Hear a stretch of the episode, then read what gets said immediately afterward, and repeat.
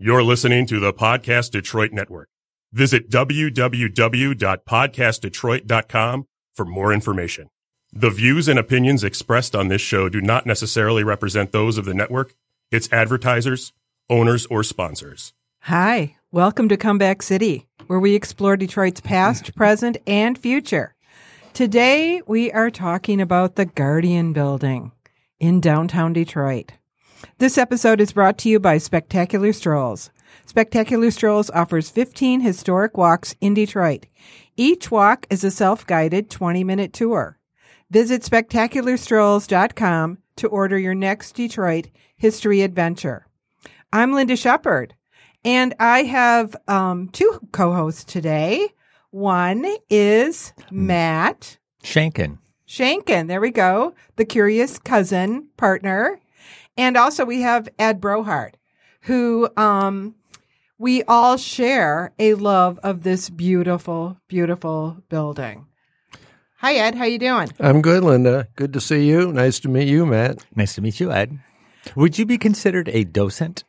Oh, I don't think I have risen to that level yet, but you know, it's something I'd like to do, maybe. Excellent. Well, I know Ed has done some research on the subject, and Matt visited the building for the very first time today. And I'm anxious to hear what was your impression of it, Matt? Linda, I tried to visit the building today. It didn't happen. I have a bone to pick with Detroit What happened? parking. Yes, parking is a problem. I I went in with no money. I, I did not bring cash because I wanted to see if I could park close enough to get to the Guardian. You know, building. it is a problem. Yeah, good luck with that. I, I don't know if it's a problem. Uh, I got a ticket the other day in front of a cafe at eight in the morning for $65 out in the outskirts. Now, we're going to talk about the Guardian building, but I just, I, I wanted to bring this up because it feels like sometimes Detroit kicks itself in the shins when it's trying to do all the right things. And that aside, um, I have visited the Guardian building. Good. It is a remarkable. I'm so happy. it is a remarkable building, um, and uh, I can't wait to hear more about it. Great. Great.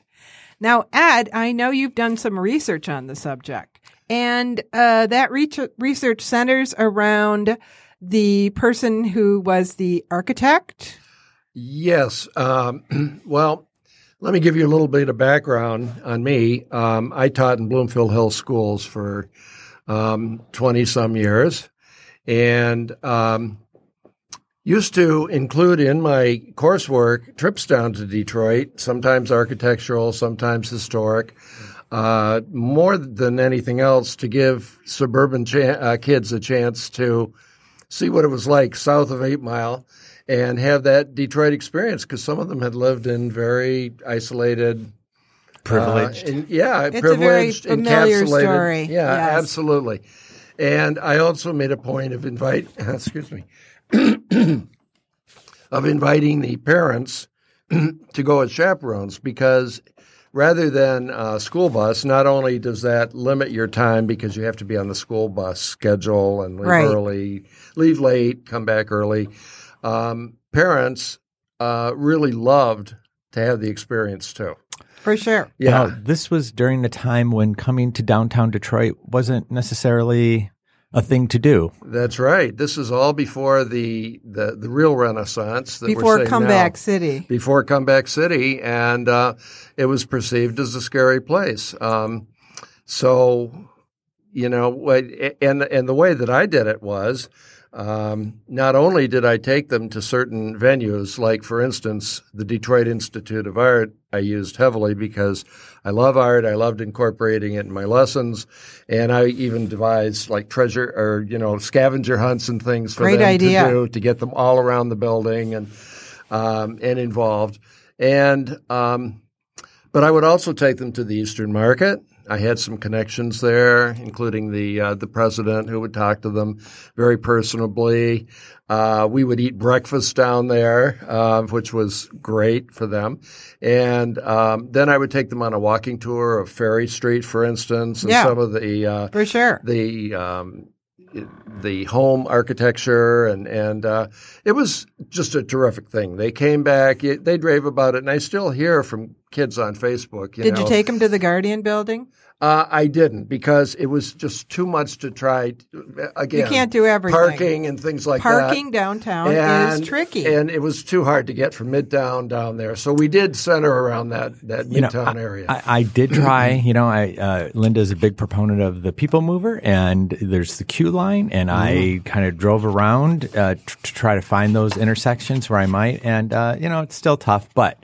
Um, Bully for you! Go- I, I'm really impressed that uh, you you you are uh, you you made that pulse continue. You know you you educated. Yeah, that's just great, man. And Well- I, you know, there was kind of a perception too that so many of the buildings in Detroit were empty. and right. the Guardian building is one that has always it's been all, yes, it had it, no, no, occupied, That doesn't viable. mean it didn't mean it didn't fall on hard times. When I first discovered the Guardian building, they were only beginning the or they had just begun the first renovations. Uh, I mean, they had done terrible things as they did in Drop in most- ceilings. drop ceilings, acoustical tiles, covering up the magnificent original uh, work. Um, and, and in some ways, covering it up kind of saved it too, in a way. Possibly, Uh, yeah. but at least it, it kept it viable as a place of business. But of course, because of Detroit, because of its reputation, because of the lack of, of commerce and the you know uh, uh, fleeing to the suburbs, both by not only residents but also um, corporations. Sure. Um, you know, they're they couldn't give away space down there. They And- couldn't. But you know, the Guardian building is a story of the roaring 20s. It, totally is. It absolutely is. Detroit during the 1920s was a huge growing city. It was the fastest growing city in the country. You know, it was an important manufacturing center at the turn of the century. And the auto industry after World War I drove an economic expansion that just spurned all this wealth throughout the community. kind of like the Silicon Valley, really. A little Uh, bit. Very much, For sure. Yeah. And- well, let me let me give you a stat. In 1900, um, we had uh, just a little over 250,000 people in Detroit, and um, by 1940, there were 1.6 million. So I mean, That's a thi- jump. Think, think of that, and Wait, much what- of that what was- happened. 1900, how many? What was it? 265,000. I mean, a little over a quarter million people Wow. which was a big town. You know, Yeah. it, it was a big regional city. It wasn't Right. New York or Philadelphia or something, but it was big. But that But explosive it- growth. but then explosive growth, and this came with, of course, industrialization. Absolutely. But you know, a lot of money too, and a lot of people willing to spend money on beautiful buildings. And during the 1920s, uh, the Book Building, the Book Cadillac Hotel, the Book Tower were built, uh, the Fisher Building, the Penobscot Building, and the Fox Theater. This was all during the 1920s. It was. Yep. it's and kind of the, the heyday of the Art Deco movement. absolutely. Yeah. Well, of course, and, and it wasn't even called Art Deco. We we've called it that in retrospect. It wasn't until the nineteen, really almost the fifties, that uh, art historians began calling it Art Deco. It had been called um, Art uh, Modern, Streamline, uh, a number of different things. But you know, as of, you know, often it's in re- retrospect that you really give names to things, Like- like such and such era. like people in the Middle Ages didn't know they were living in the Middle Ages, right? So you you had you know mentioned that you know Detroit kind of these buildings suffered because of the downturn of uh, the economy, but and in fact that Detroit maintained and held lots of architectural um, jewels because there wasn't a lot of growth too, right? That there weren't a lot of tear downs. there weren't a lot of teardowns, so it's it's unique in that way. Yeah, I mean, it tended to be more maybe neglect, um, but you know, th- things would deteriorate, And so, you know, you get to your magnificent ruins, some irredeemable, but Yes. some were, you know, still there. And uh, There's an awful lot you of know, historic possibly restoration. viable. So yeah. Uh, we're seeing that now. For um, sure. That it's valued more. But um, in So- any, when I first started doing uh, the Guardian, uh, when I first began to research the Guardian building, I, I took a, my second master's was through Central Michigan, and it was. Um, it was uh, art in. Uh, I took a course called Art in the Industrial Age. It was part of a humanities program, and it was taught by a wonderful man, art historian, uh, who actually uh, re- rehabbed a mansion down on Alfred Street, and his name was Michael Farrell. Very, very entertaining professor, and he introduced the class to the uh, you know the wonders of the architecture of Detroit, including walking tours and things like that. Yeah. And uh, that was the first time I actually spent time inside the Guardian building, although I had seen it as a little kid going down to the Bob-Lo boat and things like Yeah. that. So uh, I wound up doing a final paper for the class on the Guardian building. So that was my first real deep dive into the history of the building. Well, it's a pretty interesting history. Um, the Union Trust Company hmm commissioned this, and I looked up what the Union Trust Company was, and it was um, four different investors: uh, Senator James McMillan, Dexter M. Ferry, the Ferry Seed Ferry seed. uh, heir, the Russell Alger, Frank Hecker, and Christian Buhl. I guess that's five guys. Mm-hmm. And so they commissioned the architectural firm of Smith Hinchman And, and Grylls. Grylls, Mm-hmm. to design their headquarters. Hmm. And then they turned that task over to head designer Wirt Rowland. And you've done a lot of background. Yeah, on- well, Wirt, Wirt Rowland was an interesting character because he was a um, a kid from a little town in Michigan, Clinton, and he, you know, at a very early age, he knew. I mean, he loved drawing and things, and he was always drawing buildings, houses, churches, cathedrals, and he announced at the age of nine to his mother that he was going to be an architect. But he didn't have any training. He didn't have any art training at all. He had obviously some natural talent. Um, but he was able to sell himself and uh, started working as an apprentice with a number of Detroit area um, architects, most notably Albert Kahn. Uh, he was untrained. He had never had an architectural course, but he clearly, you know, became an amazing. so he learned on the job. on the job. And after a while, and in fact, he even helped Kahn as a draftsman on some of his early important works, like the U of M um, library, the, the uh, Rackham. Such a beautiful uh-huh, building. Yeah, and um, he worked on Northern High School, Eastern High School, which are are have always been considered just classics, um, and a number of other things for for Kahn. Even did some work on the plant. Well, that was later on for the uh, Fisher Building. But at a certain point, Albert Kahn said, "You really need to get some official training. You need to get the creds." Yeah. And so he recommended that he take some college work. Well, not only did Wirt Rowland take college work, he applied to Harvard University and he was accepted with absolutely no educational background, simply on his merits and these recommendations. Yeah. As, in fact, they called him a very special student, in quotes. Wow. so he completed his whole degree in um, a little over one year. that is amazing. And uh, so he had his degree from Harvard. So he came back to Detroit and um, worked with some people, but was rehired also by Albert Kahn. And then, in maybe a more official capacity, worked side by side with Kahn on some of his classic designs. Um, later on, he, you know, like a lot of geniuses, he uh, kind of chafed under the, you know, the, the direction Sure. of someone else Yeah. whose style was a little bit different. Um, Wirt Rowland had a little more flamboyant, uh, you know. you know, you can tell that. Yeah, exactly When just walk into the Guardian and building. the times were changing, and so even though um, even though uh, Albert Kahn had moved in the direction of incorporating the new um, art, what we call Art Deco, um, the new style, which had begun uh, in Paris, um, Wirt Rowland wanted to take it further. And Kahn was still doing a lot of things in kind of Italianate Renaissance classical design.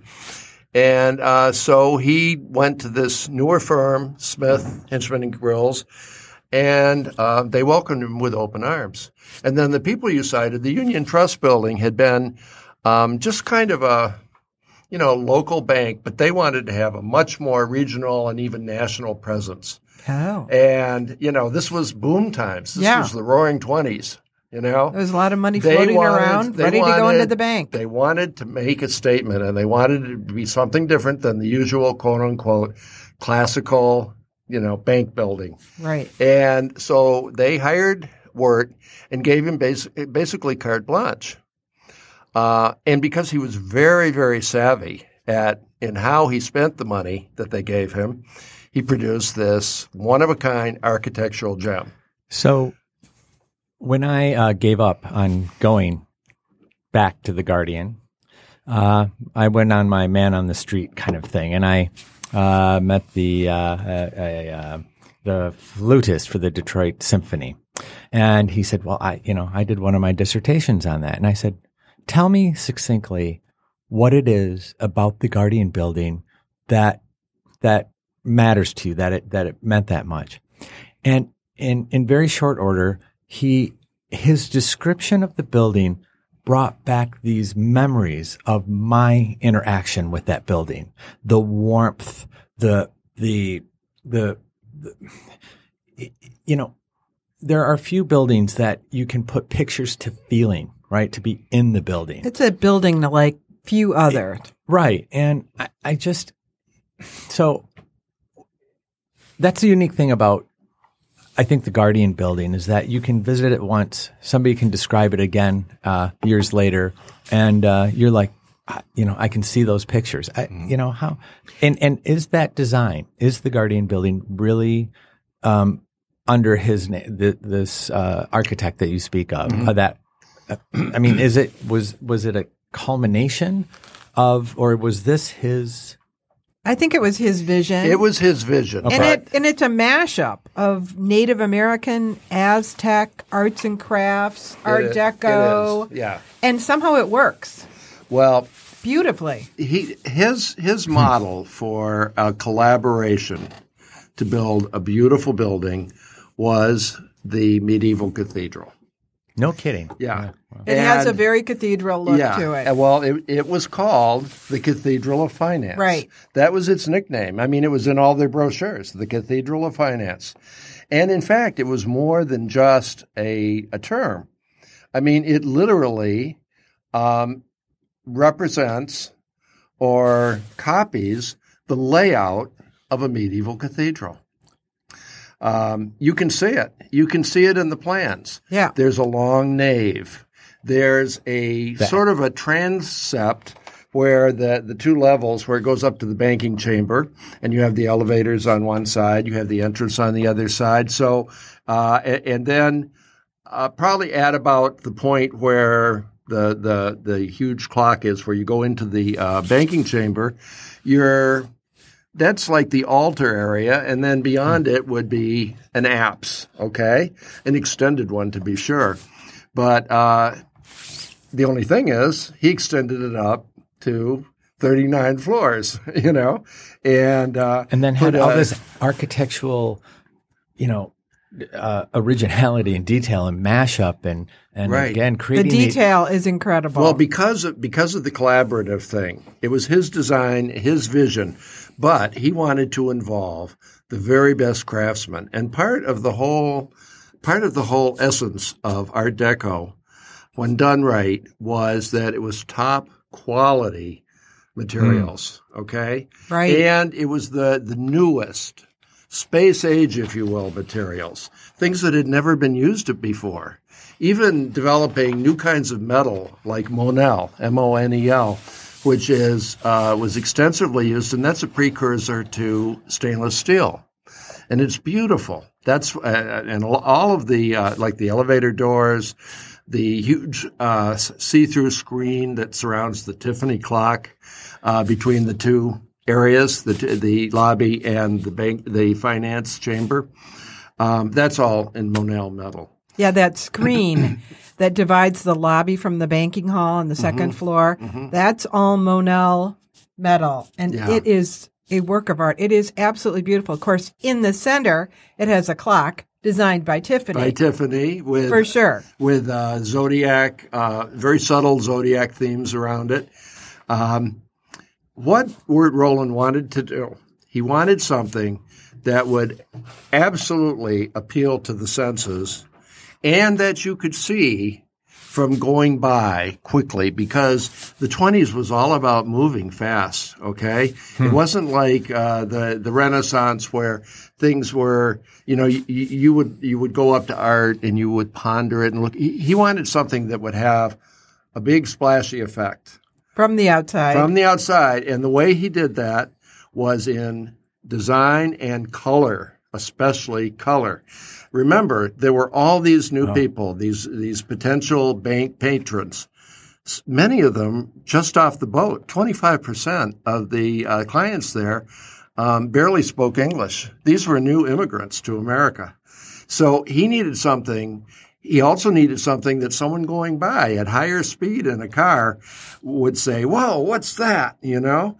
And so he used recognizable symbols and um, bright colors Right. and uh, just dramatic patterns. Tangerine colored bricks, Yes, and he designed which is very unusual. it well, it's it was the tallest brick building in the world, and he um, and and unusual for a skyscraper. But that's how that's part of his brilliance. He only used the really expensive marbles and granites on the first floor on the outside, so that he and and so he cut his cost by a huge amount by having all the rest of the floors done in this brick. And he even designed the color himself. And uh, it became so iconic that it became known as Guardian Brick. And they marketed it as that for other projects. So, oh, so uh, there's kind of this uh, history of architecture through you know uh, commercial r- architecture, and there's kind of this ebb and flow where you know architecture gets uh, architects get very conservative and they kind of follow a form and a function. Uh, maybe it harkens back to Romanesque or whatever. That that when a design like the Guardian comes out, that it that it makes a statement that it works that fundamentally changes the way in which culture around other architects doing other designs that you know and i think that this building may represent one of those moments of real change of the way in which buildings were built correct I, this can't is- believe how innovative he was. And to bring in Mm-hmm. all this artistry, I mean, Pewabic pottery. Yeah. Um, well, there were, you know, in, the lobby there is a uh, a wonderful piece um, behind that's mounted on the wall um, behind the uh, lobby yeah, desk. behind the lobby desk. And it actually states the mission, and it makes very clear about its financial mission, uh, but also the fact that it um, that it incorporated master craftsmen in constructing this building. Okay, uh, there were forty, and they were master craftsmen, and many of them Wirt Rowland worked again with again and again in the Detroit, the Michigan area, and even out of state.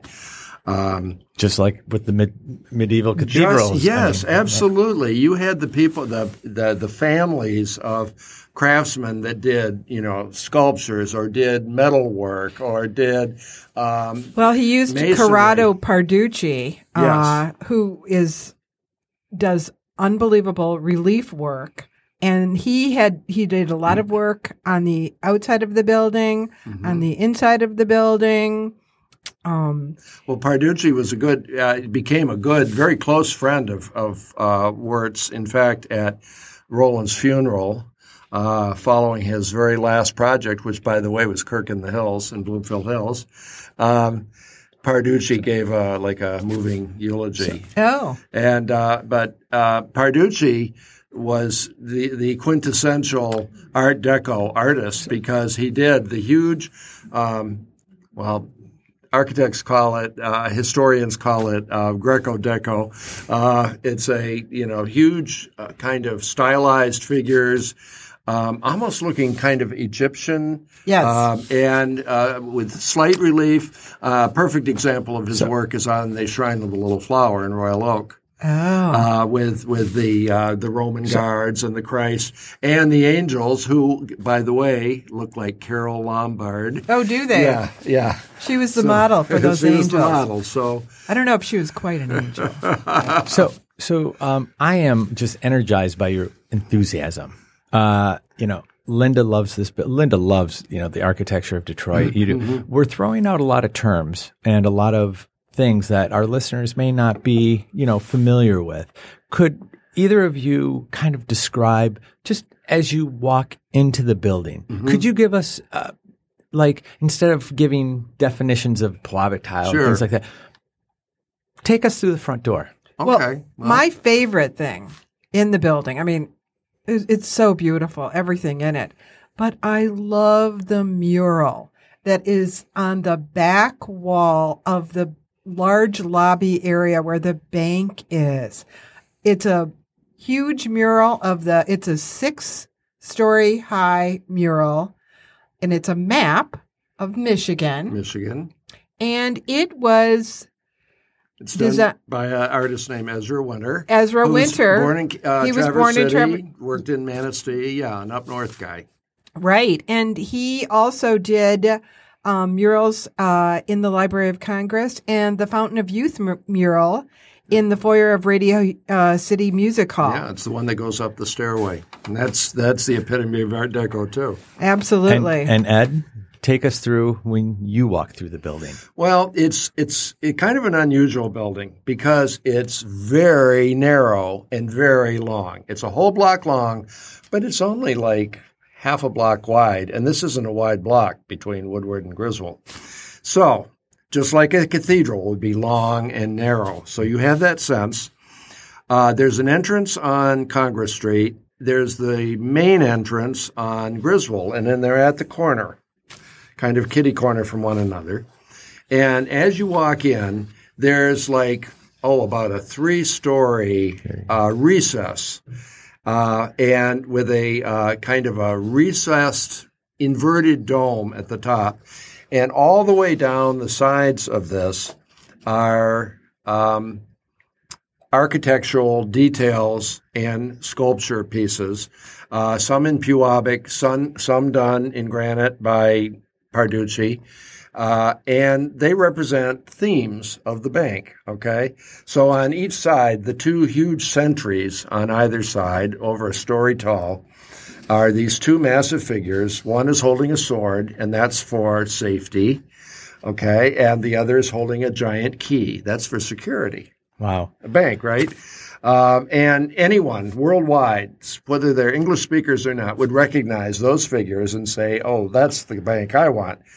Um, and then above, above, uh, along the sides and above are beehives, because that is for industry. Busy okay, bees. busy bees. You know, they're saving and and uh, um, you know the work ethic and all of that. I, I love how you guys parse out, you know, the the the six story tall mural and these Mhm. pieces.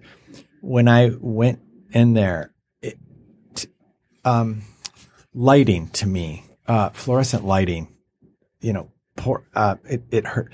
When I went into that building, it was so warm.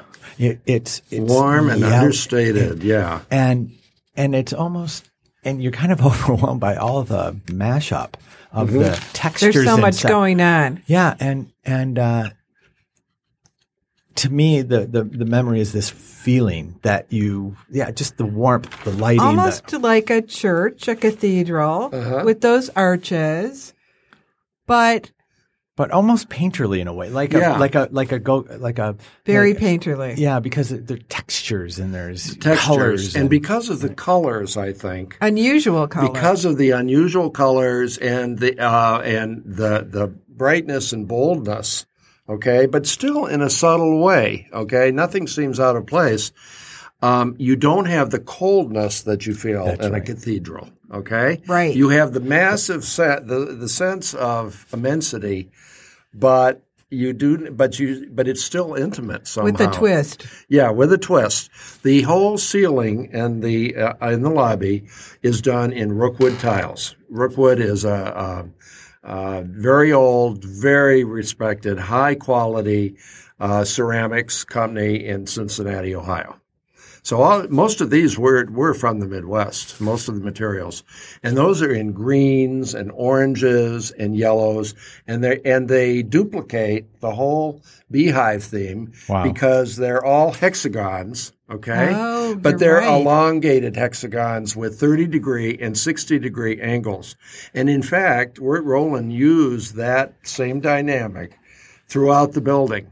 He even designed furniture in the boardrooms and everything um, that were Art, Art Deco furniture with the same backs, with the same um, desi- designs. If our listeners aren't getting up off their seat and heading down to that Guardian Oh, building they- right now, They got to do it. I, I, I'm gonna, I'm, go- I'm going to um, weather Well, that I have been to the Guardian building uh, several times in the last two months with s- four people who had never been to the building before. It's a and gobsmack. both of it was two different couples, and both of them went into shock. Yeah. when we walked into the doors, they were just amazed. Um, two months ago, I took a tour of the Guardian building. Pure Detroit gives free tours every Saturday and Sunday. Right. And they're great because they take you to the top of the building, the top right. floor, Right. where the former uh, cafeteria is also decorated in the same style as the lobby. And that cafeteria features beautiful, large windows with magnificent views It's the, of whole, the, the river. whole central part of the building, and the, the windows are on both sides, looking upriver, downriver. You can see all the way to Toledo. You can see all the way to uh, almost, almost up to Port Huron on a good day. Wow. Uh, it's just incredible. Light streams in, and yet they don't sacrifice any of the design elements. Okay, even the giant carpet is in is in the same kind of motif, which is sort of a Mayan Aztec design. when when when you go to Chicago and they you know they have great architecture too. oh yeah, Detroit, uh, uh, uh, Chicago is the Yes. is the architecture and, city. and you look at some of the um, uh, oh the mid-century design, the the slate building with lots of glass, right? Mm-hmm. Uh, who was the architect of? Uh, um, uh, oh, come on, he's the kind of father of that type of. oh, Mies van der Rohe? yeah, Mies van der Rohe. Mm-hmm. And, you know, then people said, oh, we like the style. And then they cheapen it up and they make lots of buildings that, you know, kind Mm-hmm. of are in the, you know, style of, but they just kind of, they don't, you know, cause it's, I, I think the Guardian building kind of stands on the, the level of quality. You couldn't really And duplicate artistry. that and artistry. You couldn't duplicate that on the cheap, right? That's right. Even to details like um, you've probably been blown away by the ceiling, the vaulted seal, the barrel vault ceiling in the banking chamber. Okay. Absolutely. Well, the thing that you realize is so phenomenal that you would never find in a bank anywhere is that it's fabric. It's Right. made out of fabric. It's horsehair and canvas, What? meticulously painted in the same designs as the uh, It's for walls. sound, isn't Yeah. it? Yeah. It's for sound. It, it- you know, there, there, lasted? there is absolutely no echoing in that The huge ceiling. space. So down at the end, you have the Ezra Winter, amazing Michigan, uh, with the Indian Maiden and rays are coming out to all the different areas of Michigan and uh, citing all the things that uh, that are important to Michigan, like uh, industry, Farming, agriculture, yes. lumber, lumbering. Um, you know, uh, What made Michigan? Yes, the things that made Michigan Interesting. mining, uh, and so that's that's your backdrop at the end. This unbelievable, all in um, th- this vaulted ceiling in fabric. Okay, so it, it deadens any sound reflection. You don't get, you know, sounds going back and forth. Uh, this gorgeous travertine marble floor uh, using about four different kinds of marble, uh, including this gorgeous Numidian marble, which is like a deep blood red. Okay, and that same color um, reflected in a Aztec Mayan um, design on the ceiling. You know, it's it's it it almost blows you away. It and does yet, blow you away. And So- yet, uh, and what they've done now that it's no longer a bank, although there still is a bank presence at one end, is they have all this these clusters of very comfortable furniture Yes. and small tables, uh, coffee tables, end tables. And they have um, cafes two days a week. Pop ups come in and serve lunch, you know. Oh, Uh, and uh, so they have about six or seven different luncheon choices. Um, it's a great place to sit and relax. you, and I was there for three hours. Okay. wow, And uh, they have Wi-Fi um, available availability. So I just I read, I did some research. and you went on a rainy, crummy day. It was a- it was what a crummy- beautiful place to spend a rainy, crummy talk about a re- Michigan day. Talk about a retreat. Okay. So I talked with the barista. I said, "And how does it being down here?" She said, "It's really great." And then she pointed out that now almost 100 percent, uh, occ- there's almost 100 percent occupancy in the building.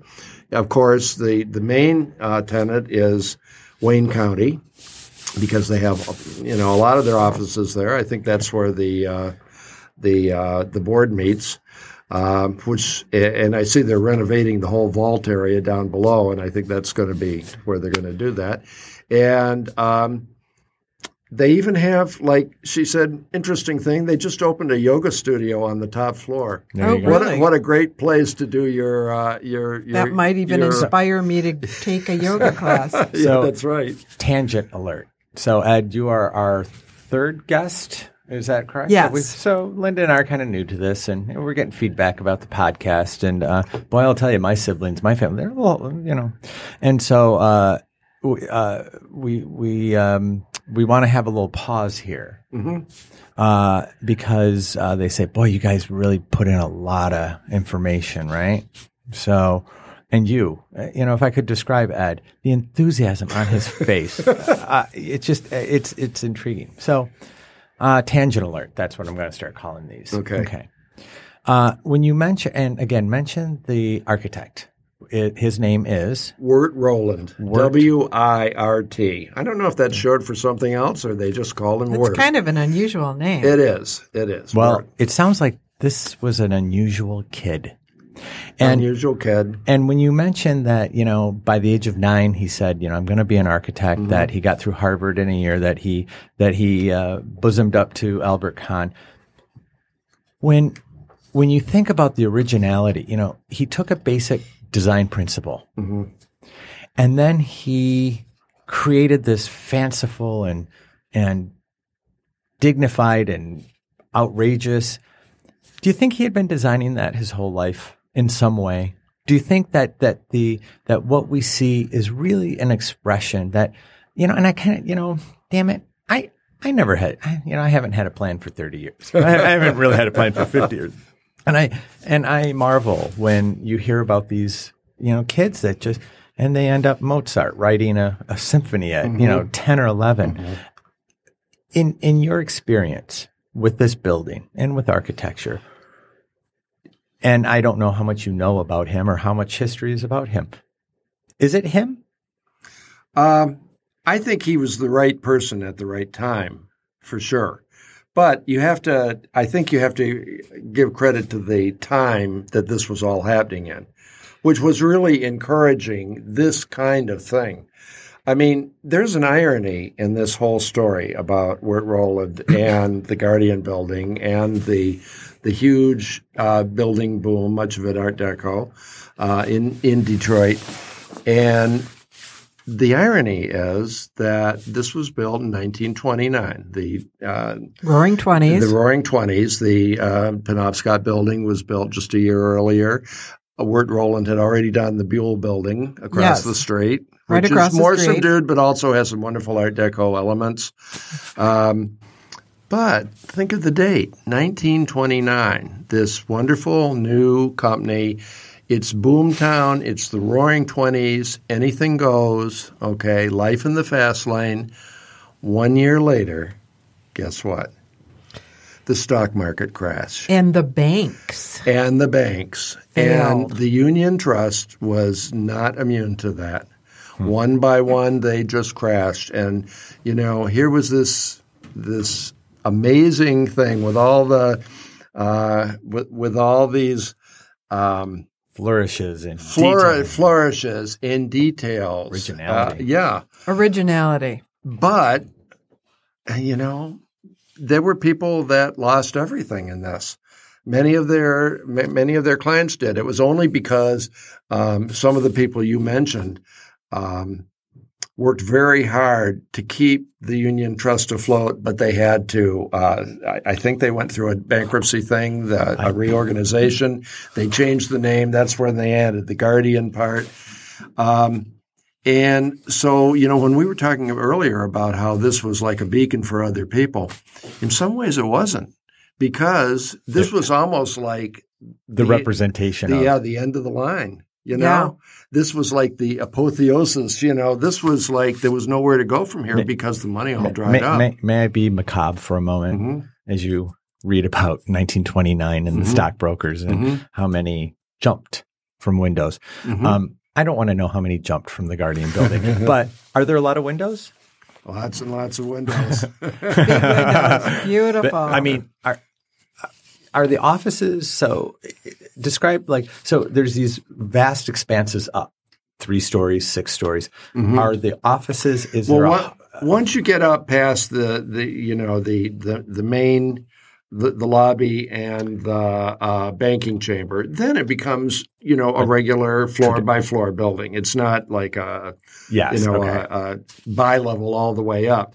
Uh, those are you know th- those are at two different levels. Okay, so you go half a flight down to the uh, the um, oh, that's right. Yeah. yeah from the lobby you go half a flight down to the vaults. kind of like a- okay Two level lobby. yeah yeah the vaults With I- the stairway. yeah, and I always think about uh, it's like walking into a tri level in some ways, you know. So you go half a flight down to the uh, the uh, vaults, uh, and they're doing some wonderful things there. It's under construction now. Um, but I, I, I always think of that using the cathedral metaphor that those are like the catacombs. You There you go. You know, What's buried in those yes, vaults? that's right. So- and then half a flight up to this, you know, just amazing um, uh, banking chamber, long and narrow with the vaulted ceiling. But then above all of that, it's just regular floors. Although the detail doesn't stop down there. The travertine continues, even the bathrooms. Um, they have windows, two or three windows on every floor in every restroom looking out on this cityscape. Uh, the travertine marble, uh, they add different kinds with green veins in it, things like that. Um, That top floor is a little bit of a museum too. The lobby and the hallway leading to the former cafeteria is lined with huge pictures Yeah. of the building during construction, the way it looked back in the 1930s, you can see his original um, his furniture that he plans, designs, his plans. the yeah. brickwork, um, pictures of when it was halfway completed. You know what else they had uh, on the because it there's there's like a dual spire, sort of like the cathedral at Chartres, if I dare say it. Um, on the, that's one, taller on one end and not as tall on the other, but they're like outcroppings that go up, and they're painted in um, even more distinctive uh, Mayan and Aztec colors with uh, whites and blacks and greens and everything in this sort of zigzag um, Right. design. And the taller one originally had multicolored spotlights flashing out from all of the different little inserts in all directions. oh, I imagine that not only would it be expensive to do, but it might bring down planes or something. I don't know. But in any event, this was must have been a startling thing to see. oh, absolutely. uh, you know, 40 stories up, these shooting rays of light in various colors Sounds going in all beautiful. directions. uh, were were there any um, you know like Frank Lloyd Wright, uh, um, Steve Gehry, you know, or Gehry uh, and the Bilbao. You know, their designs were innovative. They were creative. Mm-hmm. You know, they had some d- structural issues uh, with it. Is there Mm. was there anything structurally that in in the in in his kind of design and doing Like over the years that they've said, "Oh, we kind of blew that one." yeah I don't think I so. don't think I haven't so. come up with anything. I have not come. I mean, uh, the very fact that it's still standing, and I mean, even with, uh, you know, like um, yeah that's 75 years of total neglect, um, it still, you know, presented itself pretty well. Everything around it was kind of a wreck, but um, Well, you the know, '60s, I think they well that modernized well, it. they modded- yeah, they did the horrible And they things like covered the up- drop ceilings. They covered yes. over uh, much of the art. but it kind of protected it in a way too. Yeah, yeah, and Matthew mentioned that, and I think that's that's probably true. You know, You know, I, we should talk a little bit about where exactly it is because people should go down and see this absolutely stunning building. Right. It um when you are downtown Detroit, if you're on Woodward, which is basically Detroit's main street, Mhm. it's going to be one block west of Woodward Mhm. on Griswold. uh huh. Griswold is the Wall Street of Detroit, the right, financial the street. financial district. and all you know, all the main banks were represented there, and the the, the And say if you're at Campus Martius, you're going to Uh-huh. walk uh, towards the river, walk, say, a couple blocks to Congress Street. to Congress Street, turn right on Congress Street. There is an entrance on Congress Street. The last time I was there, that entrance wasn't open. Was it open? it, they're both open. They're both open. They both have There's an entrance on yeah. Congress Street and Griswold. Griswold, yeah, and they like I said, they're right around the corner from each Right. other. they are doing they there is construction afoot around that corner. Uh, you know, a lot of people are familiar with Cobo Hall. It's kind of kitty corner. You know, uh, Cobo it's in is, that direction. It, it is. It's in that direction, yeah. Cobo's down at Washington Boulevard, but which is two blocks further. But right. this- and and but just, it's west of Woodward. and it's one block north of Jefferson, which is of course where Woodward ends. yes. So this is just one block. It's very close to the to the river. It's right between uh, Hart Plaza, Campus Martius. It Yes. is right in the middle of downtown. right. Um, and we should talk about parking. Uh, there are structures. Where did you park when you were down there? Mm-hmm. Well, I've got a. I did use the Q line, and I've done this before. I found that there is free parking, and that I can usually find um, up in the New Center area around Grand Boulevard. Ah, So you have to be willing to go down one of the side streets that maybe isn't as developed or doesn't look that great. No, the- But you all know those what? streets are f- fine. Yeah, They're of all- course they are fine, and there's you know presence of Right. there's cops around, there's everything. I, I I've got a little uh, 1991 retro um, uh, Mercury Capri. It's a convertible, so Mm-hmm. I mean somebody could just you know rip that top off, but I've never had any problem there. I just so you I, parked on a side street, I parked on a side street about be- a block from Woodward, or yeah, in the first block, down a little ways, the first place I saw a space. Uh, it's basically down behind the um, White Castle, okay, and uh, near I- Grand Boulevard. yeah, and, then you walked the street to is, the street I parked on was Baltimore. on Baltimore. And, uh, And then, then- I walked up, and there's a Q line. In fact, it's the second to the last one. The last one being Grand Boulevard. Okay, It's the it's the stop, and you just walk into the middle, and at that point, the Q line is accessed uh, from the middle of Woodward, going both and north. And how much was your southbound. Q line ticket? I'm old, so my Q line ticket was a senior citizen rate of seventy five cents. And what is it normally? A dollar fifty? Uh, I think it's a dollar fifty, or you can get a three dollar four hour pass that would allow you to go back and forth, or and you can make transfers to the uh, the bus line. for Has the too. Q line actually run a consistent four hours?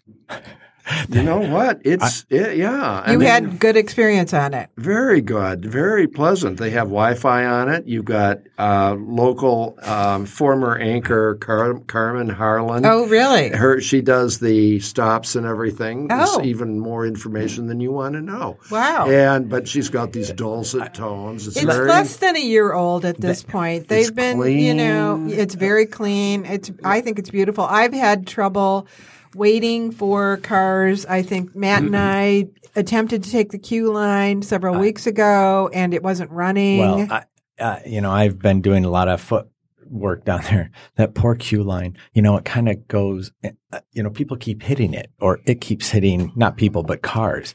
Uh, it's, um, you know, and, and it gets shut People, down for people have to learn how to coexist I think that's- with with light rail lines. I mean, Right. it's just you know you can't what? park on the we have to what? We have to. Ch- God, Ed, Ed, you were cool because you got that '91 Mercury, right? Capri. I want to see that car, by the way. I'm a car guy, uh, it's but great. um, you know, and- But uh, but yeah, uh, my experience is there's only six of them. Okay, they're very expensive. All right. yeah. And for the whole first, you know, like half a year, they let people ride for free just Right. to build up the, you know, the um, being Just to used get to people- it, get yeah. people, yeah, into On it. it. And, And you know, they were like packed at first.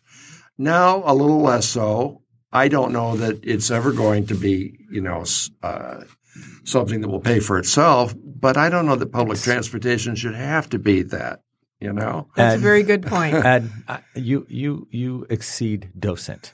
By the way, you your title is is unique unto you. Uh, I can you tell us a little bit about uh, where you grew up? Oh, where I grew up? Well, I was born in Kansas City, Okay, but my mother's family were all from out east. my dad's family were from the from Missouri, and um, you're supposed to go west, young yeah, man. Yeah, yeah. Well, we did. My my parents met in Boston, so they did go west. So, but then they uh, this was right after the war, and um, you know, my father had trouble with work out there, and maybe wanted to get away from his family, frankly. So anyway, they came back east, and uh, Detroit my- was a boom town after the during yeah. the war. Willow well, Run. I mean, yeah. know. Well, that was the thing. My dad wound up coming to uh, Michigan, and my mother had had some roots in Michigan. Although she had been a New Englander, she had gone to um, school totally in, in Michigan. She graduated from Northern High School, designed by Wirt Rowland.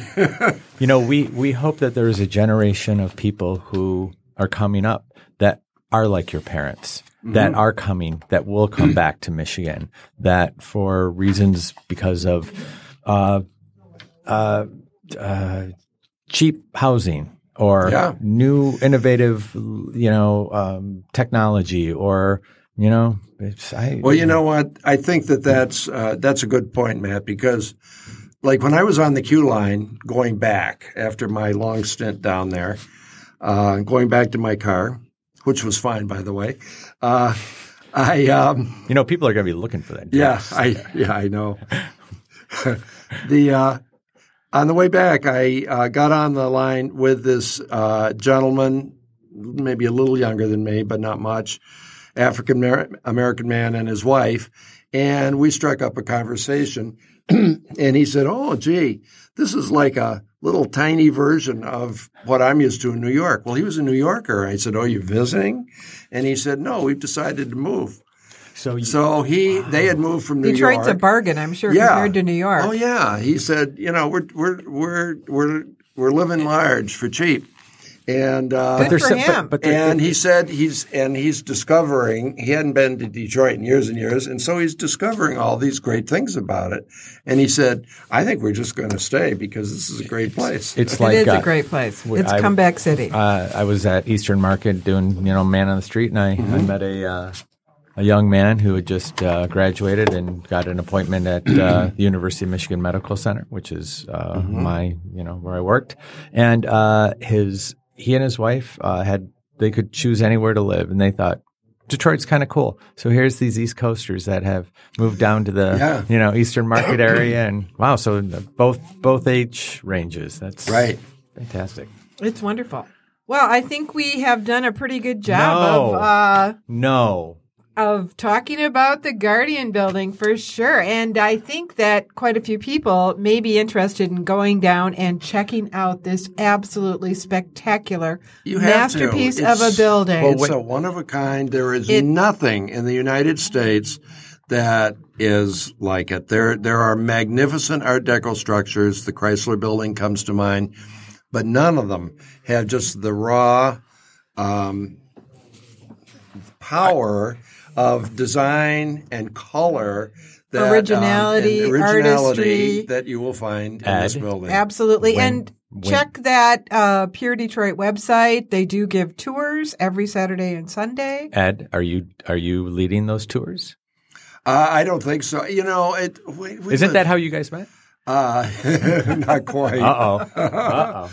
Did you I- meet at the Schvitz? No. I, by the way, I love that podcast. I listened to it Oh, after. I Thank you. discovered this, and that was a great one. That was really good. Okay, I think we're ready to wrap this up. Thank you, everyone.